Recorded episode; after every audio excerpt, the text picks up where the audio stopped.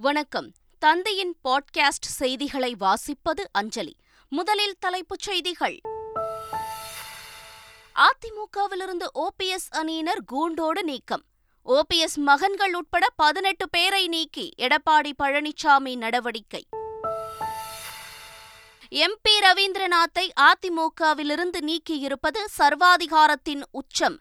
கட்சி விதிகளின்படி செல்லாது என ஓபிஎஸ் பேட்டி.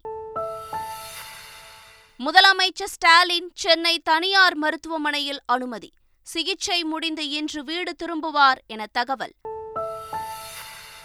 நீலகிரி மாவட்டத்தில் காற்றுடன் கூடிய கனமழையால் பல இடங்களில் நிலச்சரிவு.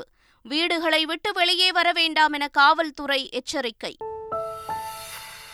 இலங்கை அதிபர் பதவியிலிருந்து கோத்தபய ராஜபக்சே ராஜினாமா. சிங்கப்பூரில் கோத்தபய தஞ்சமடைந்ததாக தகவல் அந்நாட்டு அரசு மறுப்பு. இந்தியாவுக்கு எதிரான இரண்டாவது ஒருநாள் கிரிக்கெட் போட்டி. இங்கிலாந்து அணி நூறு ரன்கள் வித்தியாசத்தில் வெற்றி. இனி விரிவான செய்திகள்.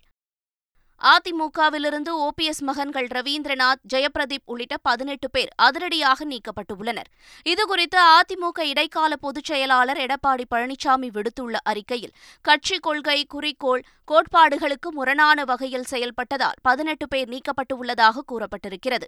கட்சிக்கு களங்கமும் அவப்பெயரும் உண்டாக்கும் விதத்தில் செயல்பட்டதால் ஓபிஎஸ் மகன்களான ரவீந்திரநாத் எம்பி ஜெயபிரதீப் முன்னாள் எம்எல்ஏக்கள் கோவை செல்வராஜ் உள்ளிட்ட பதினெட்டு பேர் நீக்கப்பட்டு உள்ளதாகவும் அவர்களுடன் அதிமுகவினர் யாரும் எந்தவித தொடர்பும் வைத்துக் கொள்ளக்கூடாது என்றும் அந்த அறிக்கையில் தெரிவிக்கப்பட்டுள்ளது.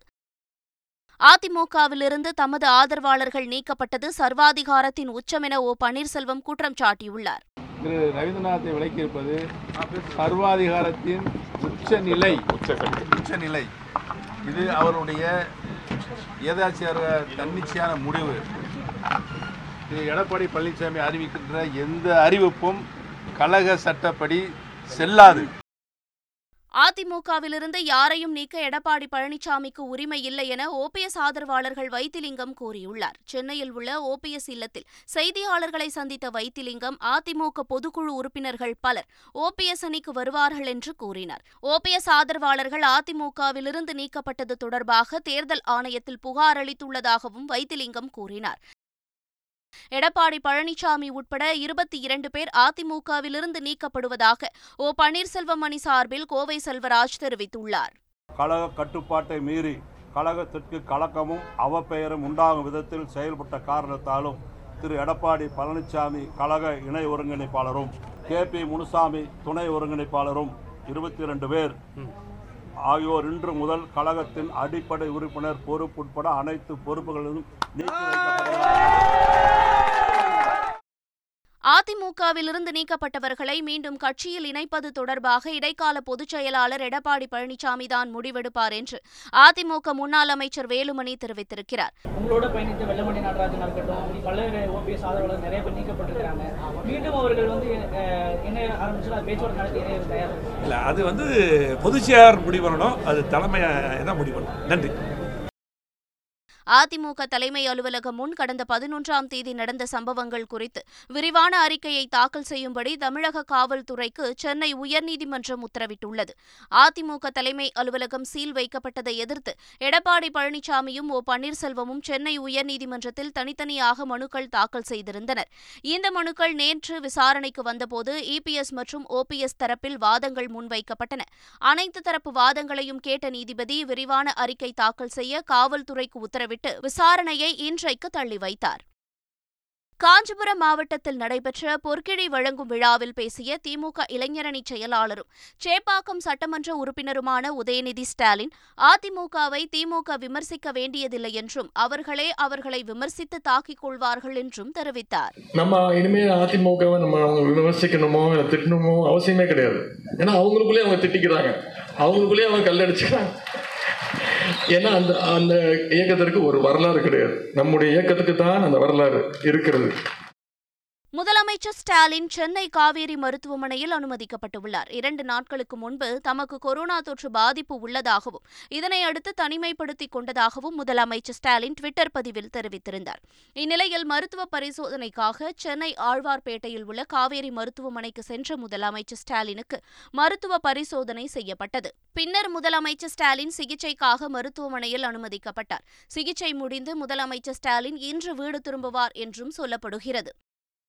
நேஷனல் ஹெரால்டு வழக்கில் காங்கிரஸ் தலைவர் சோனியா காந்தியை ஆஜராக அமலாக்கத்துறை கட்டாயப்படுத்துவதை கண்டித்து வரும் இருபத்தி ஒன்றாம் தேதி நாடு தழுவிய அளவில் போராட்டம் நடத்த முடிவு செய்துள்ளதாக தமிழ்நாடு காங்கிரஸ் கமிட்டி தலைவர் கே எஸ் அழகிரி தெரிவித்துள்ளார். டெல்லியில் காங்கிரஸ் கட்சியின் பொதுச் செயலாளர் கே சி வேணுகோபால் தலைமையில் நடைபெற்ற ஆலோசனைக் கூட்டத்தில் பங்கேற்ற பின் செய்தியாளர்களிடம் பேசிய கே எஸ் அழகிரி அக்டோபர் இரண்டாம் தேதி ராகுல் காந்தி தலைமையில் காஷ்மீர் முதல் கன்னியாகுமரி வரை பாத யாத்திரை தொடங்கவுள்ளதாகவும் தெரிவித்தார்.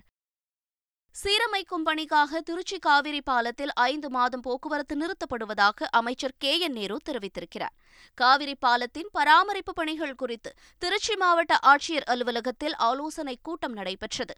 பின்னர் செய்தியாளர்களை சந்தித்த அமைச்சர் கே என் நேரு காவிரி பாலம் சீரமைக்க ஆறரை கோடி ரூபாய் நிதி ஒதுக்கப்பட்டுள்ளதாகவும் சீரமைக்கும் பணிகள் ஐந்து மாதங்கள் வரை நடைபெறும் என்றும் தெரிவித்தார். தமிழகத்தில் சுங்கச்சாவடிகளை குறைக்க கோரி மத்திய அரசுக்கு தொடர்ந்து கடிதங்கள் எழுதி வருவதாக பொதுப்பணித்துறை அமைச்சர் ஏவவேலு தெரிவித்திருக்கிறார். பிற மாநிலங்களை ஒப்பிடுகிற பொழுது தமிழ்நாட்டிலே சுங்கச்சாவடி என்பது ஒன்றிய அரசாங்கம் அதிகமாக போட்டிருக்கிறது. நான் சட்டமன்றத்திலே நான் குறிப்பிட்டேன் தொடர்ந்து இப்பொழுது அந்த சுங்கச்சாவடியை குறைப்பதற்காக நாங்கள் தொடர்ந்து கடிதங்கள் எழுதி கொண்டிருக்கிறோம். வெளிநாட்டிலிருந்து இறக்குமதி செய்யப்பட்ட சொகுசு காருக்கு வரி செலுத்த தாமதமானதால் விதிக்கப்பட்ட அபராதத்தை ரத்து செய்யக்கோரி கோரி நடிகர் விஜய் தொடர்ந்த வழக்கில் சென்னை உயர்நீதிமன்றம் இன்று தீர்ப்பளிக்கிறது. கடந்த இரண்டாயிரத்து ஐந்தாம் ஆண்டு அமெரிக்காவிலிருந்து நடிகர் விஜய் அறுபத்து மூன்று லட்சம் ரூபாய் மதிப்புள்ள பிஎம்டபிள்யூ எக்ஸ் ஃபைவ் காரை இறக்குமதி செய்தார். இந்த சொகுசு காருக்கு நுழைவு வரி செலுத்த உத்தரவிட்டதை எதிர்த்து விஜய் தரப்பில் உயர்நீதிமன்றத்தில் வழக்கு தொடரப்பட்டது. நுழைவு வரி வசூலிக்க மாநிலங்களுக்கு அதிகாரம் உள்ளது என உயர் உயர்நீதிமன்றம் உத்தரவிட்டதை தொடர்ந்து நடிகர் விஜய் தரப்பில் ஏழு லட்சத்து தொன்னூற்றி எட்டாயிரம் ரூபாய் நுழைவு வரி செலுத்தப்பட்டது. இதனிடையே வரி செலுத்தப்படாத இடைப்பட்ட காலத்திற்கான அபராதமாக முப்பது லட்சத்து இருபத்து மூன்றாயிரத்து அறுநூற்று ஒன்பது ரூபாய் செலுத்த வேண்டும் என வணிக வரித்துறை உத்தரவிட்டது. இதை எதிர்த்து விஜய் தொடர்ந்த வழக்கில் சென்னை உயர்நீதிமன்றம் இன்று தீர்ப்பளிக்க உள்ளது. தொடர் மழையால் உதகையில் மாவட்ட ஆட்சியர் அலுவலகம் அருகே சாலையில் இருந்த ராட்சத மரம் முறிந்து விழுந்தது. சேரிங் கிராஸ் பகுதியிலிருந்து ஆட்சியர் அலுவலகம் செல்லும் சாலையில் ராட்சத மரம் ஒன்று சாலையோரத்தில் வேரோடு விழுந்தது. இதில் நடந்து சென்ற பொதுமக்களும் அவ்வழியாக சென்ற வாகன ஓட்டிகளும் நல்வாய்ப்பாக உயிர் தப்பினர். சம்பவ இடத்தில் போலீசார் வாகன நெரிசலை கட்டுப்படுத்தும் விதமாக இச்சாலை வழியே செல்லும் வாகனங்களை மாற்றுப்பாதையில் அனுப்பி வைத்தனர். நீலகிரி மலைப்பகுதியில் தொடர் கனமழை பெய்து வருவதால் மாயாற்றில் வெள்ளப்பெருக்கு ஏற்பட்டுள்ளது. கடந்த ஒரு வாரத்திற்கும் மேலாக நீலகிரி மாவட்ட மலைப்பகுதிகளில் கனமழை பெய்து வருகிறது. இதனால் மாயாற்றில் வெள்ளப்பெருக்கு ஏற்பட்டு கிராம மக்கள் ஆற்றை கடந்து செல்வதில் சிரமத்திற்கு ஆளாகியுள்ளனர். வெள்ளப்பெருக்கால் தெங்குமரஹாடா கல்லம்பாளையம் அல்லி மாயாறு சித்திரப்பட்டி உள்ளிட்ட கிராமங்களுக்கு போக்குவரத்து துண்டிக்கப்பட்டுள்ளது. வாகனங்கள் ஆற்றை கடந்து செல்ல தடை விதிக்கப்பட்டுள்ளது. பொதுமக்கள் ஆற்றை கடக்க வேண்டாம் என வனத்துறையினர் எச்சரிக்கை விடுத்துள்ளனர். கடலூர் மாவட்டம் கள்ளக்குறிச்சி அருகே பள்ளி மாணவி மர்மமான முறையில் உயிரிழந்ததாக புகார் தெரிவிக்கப்பட்டுள்ளது. நெசலூர் கிராமத்தைச் சேர்ந்த மாணவி ஸ்ரீமதி கனியாமூர் கிராமத்தில் செயல்பட்டு வரும் தனியார் பள்ளியில் பன்னிரெண்டாம் வகுப்பு படித்து வந்துள்ளார். இந்நிலையில் அம்மாணவி விடுதியில் மர்மமான முறையில் உயிரிழந்ததாகவும் சொல்லப்படுகிறது. ஸ்ரீமதியின் தாய் தனது மகள் இறப்பில் சந்தேகம் இருப்பதாகவும் இதற்கு காரணமான பள்ளி நிர்வாகம் மீது கடும் நடவடிக்கை எடுக்க வேண்டும் எனவும் கண்ணீர் மல்க வீடியோ ஒன்றை வெளியிட்டுள்ளார். அந்த வீடியோ சமூக வலைதளங்களில் வேகமாக பரவி வருகிறது. சென்னையை அடுத்த மாமல்லபுரத்தில் வரும் இருபத்தி எட்டாம் தேதி தொடங்கி ஆகஸ்ட் பத்து வரை செஸ் ஒலிம்பியாட் போட்டி நடைபெறவுள்ளது. இதில் உலகம் முழுவதிலும் இருந்து இரண்டாயிரம் செஸ் வீரர்கள் பங்கேற்க உள்ளனர் இதனால் கோவளம் முதல் மாமல்லபுரம் வரை உள்ள கடற்கரை பகுதிகளை சுத்தமாக வைத்திருக்க உத்தரவிடப்பட்டுள்ளது. இதையொட்டி நீலாங்கரை பனையூர் ஈஞ்சம்பாக்கம் பட்டிப்புலம் முட்டுக்காடு உள்ளிட்ட பதினெட்டு மீனவ கிராமங்களைச் சேர்ந்தவர்களுக்கு கடற்கரையை சுத்தமாக வைத்திருப்பது குறித்து பயிற்சி அளிக்கப்பட்டது. தேனி மாவட்டம் பெரியகுளம் கும்பக்கரை சோத்துப்பாறை உள்ளிட்ட சுற்றுவட்டார பகுதிகளில் பெய்த கனமழை காரணமாக மாங்காய் விளைச்சல் கடுமையாக பாதிக்கப்பட்டுள்ளது. இதனால் மாங்காய் விலை கடுமையாக உயர்ந்துள்ளது. காளைப்பாடி அல்போன்சா பங்கனப்பள்ளி உள்ளிட்ட ஏற்றுமதி வகை மாங்காய் ஒரு டன் ஒரு லட்சம் ரூபாய்க்கு விற்கப்படுகிறது. மேற்கு தொடர்ச்சி மலைப்பகுதியில் பெய்து வரும் கனமழை காரணமாக கோவையில் உள்ள பில்லூர் அணைக்கு நீர்வரத்து அதிகரித்துள்ளது. அணையின் பாதுகாப்பு கருதி நான்கு மதகுகளிலிருந்து வினாடிக்கு சுமார் இருபத்து ஆறாயிரம் கன அடி வீதம் தண்ணீர் திறந்து விடப்பட்டுள்ளது. இதனால் பவானி ஆற்றில் வெள்ளம் கரை புரண்டோடுகிறது. மாவட்ட நிர்வாகம் சார்பில் வெள்ள அபாய எச்சரிக்கை விடுக்கப்பட்டுள்ளது. ஆற்றின் கரையோர பகுதியில் வசிக்கும் பொதுமக்கள் பாதுகாப்பான இடங்களுக்கு செல்ல அறிவுறுத்தப்பட்டுள்ளனர். சென்னை சென்ட்ரல் ரயில் நிலையத்தில் லக்ஷ்மண் தாகே என்பவரிடமிருந்து ஒன்றரை கிலோ தங்கம் பறிமுதல் செய்யப்பட்டது. அவரிடம் ரயில்வே பாதுகாப்பு படை போலீசார் திடீர் சோதனை மேற்கொண்டபோது உரிய ஆவணங்களின்றி எழுபது லட்சம் ரூபாய் மதிப்பிலான ஒன்றரை கிலோ தங்கம் வைத்திருந்தது கண்டுபிடிக்கப்பட்டது. தங்கத்தை பறிமுதல் செய்த போலீசார் அவரை காவல் நிலையம் அழைத்துச் சென்று விசாரணை மேற்கொண்டனர். மாநிலங்களிடம் கையிருப்பில் உள்ள கோவிட் தடுப்பூசிகளை காலாவதியாகாமல் உரிய காலத்திற்குள் செலுத்துவதை உறுதி செய்யுமாறு மத்திய அரசு அறிவுறுத்தியுள்ளது. இது தொடர்பாக மத்திய சுகாதாரத்துறை செயலாளர் ராஜேஷ் பூஷன் அனைத்து மாநில யூனியன் பிரதேசங்களின் சுகாதாரத்துறை செயலாளர்கள் மற்றும் தேசிய சுகாதாரத்துறை இயக்கத்தின் நிர்வாக இயக்குநர்களுடன் காணொலி வாயிலாக கலந்துரையாடினார். அப்போது தகுதி வாய்ந்த அனைவருக்கும் முழுமையாக கோவிட் தடுப்பூசி செலுத்தும் பணியை தீவிரமாக மேற்கொள்ளுமாறும் அறிவுறுத்தினார். வரும் பதினேழாம் தேதி நடைபெறவுள்ள நீட் தேர்வை தள்ளி வைக்க கோரிய மனுவை டெல்லி உயர்நீதிமன்றம் தள்ளுபடி செய்துள்ளது. நீட் தேர்வை தள்ளி வைக்க கோரி பதினைந்து மாணவர்கள் டெல்லி உயர்நீதிமன்றத்தில் மனு தாக்கல் செய்தனர். இந்த மனு விசாரணைக்கு வந்தபோது தேசிய தேர்வு முகமை சார்பில் ஆஜரான வழக்கறிஞர் நீட் தேர்வை ஒருநாள் தள்ளி வைத்தால் கூட பெரிய குழப்பம் உருவாகும் என்றும் தொன்னூறு சதவீதமான மாணவர்கள் நீட் தேர்வுக்கான அட்மிட் கார்டுகளை தரவிறக்கம் செய்துவிட்டதால் தள்ளி வைக்கக்கூடாது என்றும் வாதிட்டார். இதையடுத்து மாணவர்களின் மனுக்களை தள்ளுபடி செய்து நீதிபதி உத்தரவிட்டிருக்கிறார். கேரள மாநிலம் கொல்லம் மாவட்டத்தில் குரங்கம்மை நோய் உறுதி செய்யப்பட்டதை அடுத்து அம்மாநில சுகாதார அதிகாரிகளுடன் ஆய்வு செய்ய மத்திய சுகாதார அமைச்சக உயர்மட்ட குழு அங்கு விரைந்துள்ளது. இக்குழுவினர் கேரள சுகாதாரத்துறை அதிகாரிகளுடன் இணைந்து பணியாற்றி தேவையான நோய் தடுப்பு நடவடிக்கைகளை எடுக்க பரிந்துரை செய்வார்கள் என்றும் தெரிவிக்கப்பட்டுள்ளது. இதற்கிடையே கேரள முதலமைச்சர் பினராயி விஜயன் வெளியிட்டுள்ள அறிக்கையில் குரங்கம்மை நோய் பாதிப்பை தடுக்க பொதுமக்கள் அனைவரும் முன்னெச்சரிக்கை நடவடிக்கையாக பொது சுகாதாரத்துறையின் வழிகாட்டுதல்களை முறையாக பின்பற்ற வேண்டும் என்றும் அறிவுறுத்தியுள்ளார். இலங்கை அதிபர் கோத்தபய ராஜபக்ஷ தமது பதவி விலகல் கடிதத்தை சபாநாயகருக்கு அனுப்பி வைத்துள்ளார். இலங்கையில் பொதுமக்கள் தொடர் போராட்டம் நடத்தி வந்த நிலையில் கோத்தபய ராஜபக்சேவின் பதவி விலகல் கடிதம் சபாநாயகருக்கு ஜிமெயில் மூலம் அனுப்பப்பட்டுள்ளது. அதை சட்ட ரீதியாக உண்மைத்தன்மையுடன் ஏற்றுக்கொள்ளலாமா என சட்ட வல்லுநர்களுடன் ஆலோசனை நடத்திய பின் அதிபரின் பதவி விலகல் கடிதம் குறித்த அதிகாரப்பூர்வ அறிவிப்பை சபாநாயகர் வெளியிடுவார் என்றும் தெரிவிக்கப்பட்டுள்ளது. இலங்கை அதிபர் பதவியிலிருந்து விலகிய கோத்தபய ராஜபக்சே தனிப்பட்ட பயணமாக சிங்கப்பூர் வந்துள்ளதாக சிங்கப்பூர் வெளியுறவு அமைச்சகம் தெரிவித்திருக்கிறது.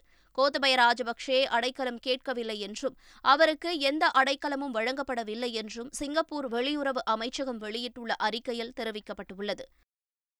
இந்தியாவுக்கு எதிராக இரண்டாவது ஒருநாள் கிரிக்கெட் போட்டியில் இங்கிலாந்து அணி நூறு ரன்கள் வித்தியாசத்தில் அபார வெற்றி பெற்றது. லண்டன் லார்ட்ஸ் மைதானத்தில் நடைபெற்ற இப்போட்டியில் டாஸ் வென்ற இந்திய அணி ஃபீல்டிங்கை தேர்வு செய்தது. முதலில் விளையாடிய இங்கிலாந்து அணி நாற்பத்தி ஒன்பது ஓவர்களில் இருநூற்று நாற்பத்தி ஆறு ரன்களுக்கு ஆல் அவுட் ஆனது. இருநூற்று நாற்பத்தி ஏழு ரன்கள் எடுத்தால் வெற்றி என்ற இலக்குடன் களமிறங்கிய இந்திய அணி முப்பத்தி எட்டு புள்ளி ஐந்து ஓவர்களில் நூற்று நாற்பத்தி ஆறு ரன்களுக்கு ஆட்டமிழந்தது இதன் மூலம் நூறு ரன்கள் வித்தியாசத்தில் இங்கிலாந்து அணி வெற்றி பெற்றது. ஆறு விக்கெட்டுகளை வீழ்த்திய இங்கிலாந்து வீரர் ரீஸ் டாப்லே ஆட்டநாயகனாக தேர்வு செய்யப்பட்டார். மேற்கிந்திய தீவுகள் செல்லும் இந்திய கிரிக்கெட் அணியின் டி டுவெண்டி தொடருக்கான அணி அறிவிக்கப்பட்டுள்ளது.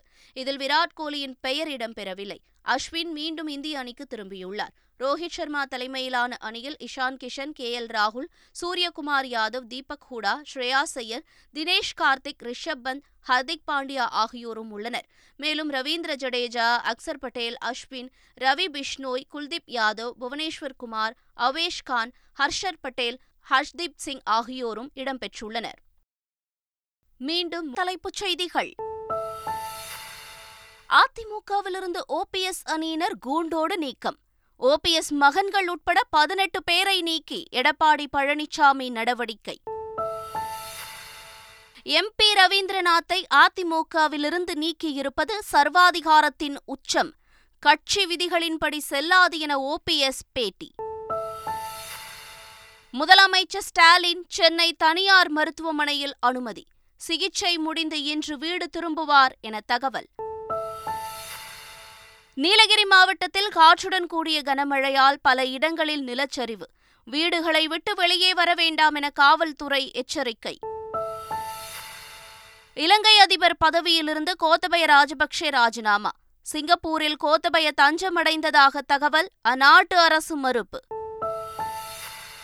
இந்தியாவுக்கு எதிரான இரண்டாவது ஒருநாள் கிரிக்கெட் போட்டி. இங்கிலாந்து அணி நூறு ரன்கள் வித்தியாசத்தில் வெற்றி. இத்துடன் செய்திகள் நிறைவடைகின்றன.